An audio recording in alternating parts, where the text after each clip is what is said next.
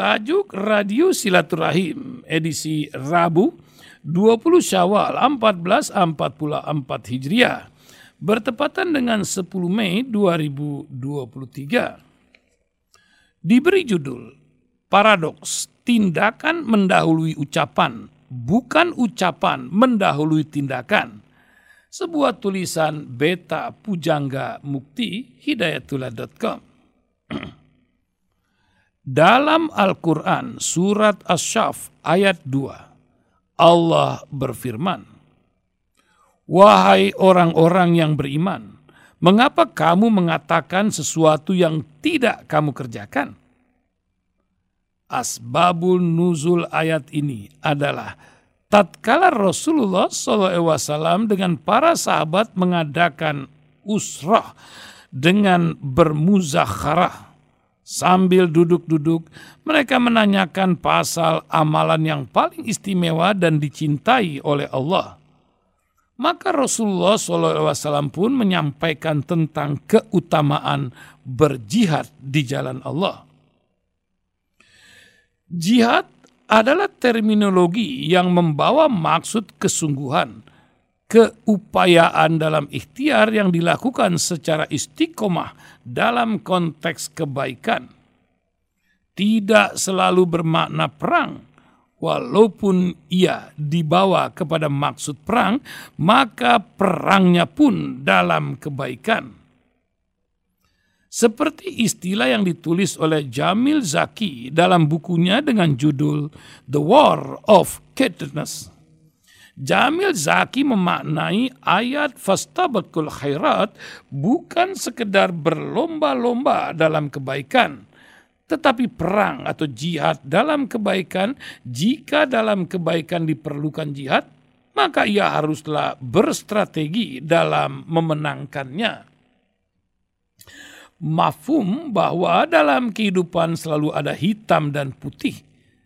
Dalam misi membawa kebaikan pun tentu dan sudah pasti akan ada kejahatan atau keburukan yang menyertai. Namun, kebenaran bisa saja kalah, tetapi ia tidak akan pernah salah.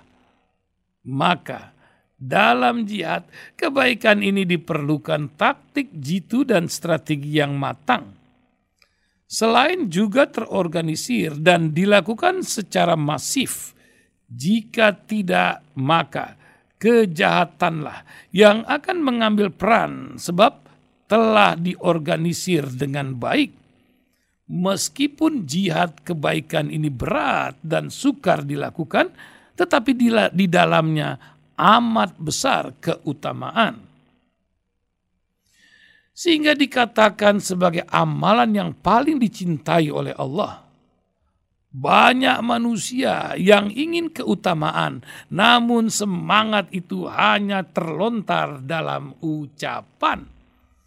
Paling jauh hanya sampai kerongkongan, tidak sampai menyentuh hati, apatah lagi mewujudkan menjadi perbuatan. Bahkan, apa-apa yang belum tidak dikerjakan, tetapi dengan fasihnya ia bisa menjelaskan dan menyuruh orang untuk mengamalkan. Sehingga semangat berujar tapi defisit pelaksanaan ini diberikan ultimatum oleh Allah dengan teguran. Dalam surat Ash-Shaff ayat 3, begini bunyinya. Sangat besarlah kemurkaan di sisi Allah bahwa kamu mengatakan apa yang tidak kamu kerjakan, terjemahan yang tertera di sana. Fakta dan fenomena hari-hari ini dalam konteks pemikiran dan sikap dalam beragama dan berbangsa menunjukkan bahwa semangatnya hanya manis di bibir saja. Soal moderasi beragama misalnya digaung-gaungkan, bahkan menjadi salah satu program prioritas yang diusung. Salah satu implementasi sikap moderasi beragama ini seharusnya bisa dinampakkan dengan sikap saling menghormati dalam masalah perbedaan penetapan kalender Hijriah yang sedang santer belakangan ini. Namun, yang kita lihat ada paradoks dari program moderasi ini. Beberapa oknum justru dengan kritik yang disampaikan kerap bersikap tendensi dan stigma negatif. Ini tentu paradoks dengan ruh moderasi beragama yang digaungkan. Narasi-narasi tendensius ini bahkan diikuti dengan ujaran dan provokasi kebencian. Sikap dan pemikiran seperti ini justru menunjukkan kekerdilan, bukan keadaban. Sangat disayangkan. Sedangkan dalam konteks berbangsa juga tidak jauh berbeda. Slogan jihad konstitusi juga sebatas kata-kata, bungkusnya narasi-narasi cantik, tapi dalam praktiknya masih jauh panggang dari api. Jihad membangun pilar-pilar demokrasi justru dalam praktiknya malah menghancurkan sendiri. Jihad menegakkan keadilan hukum, faktanya martabat hukum justru dilumpuhkan.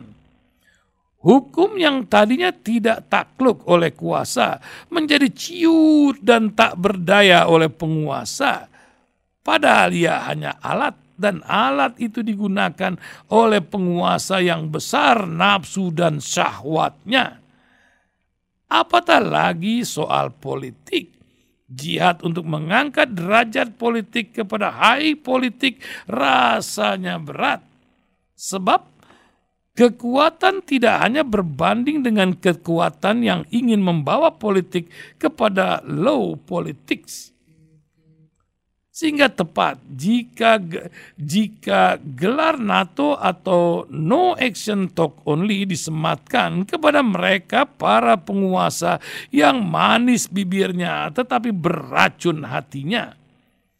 Pada akhirnya masih ada iman yang menjadi kompas penunjuk arah untuk terus berada di jalan kebaikan, jalan lurus, dan cukup teguran Allah dijadikan peringatan bahwa orang beriman jangan hanya pandai berujar, tetapi juga harus melakukan apa yang telah dikatakan. Perbuatannya harus lebih dahulu mendahului ucapannya. Itulah keteladanan yang utama.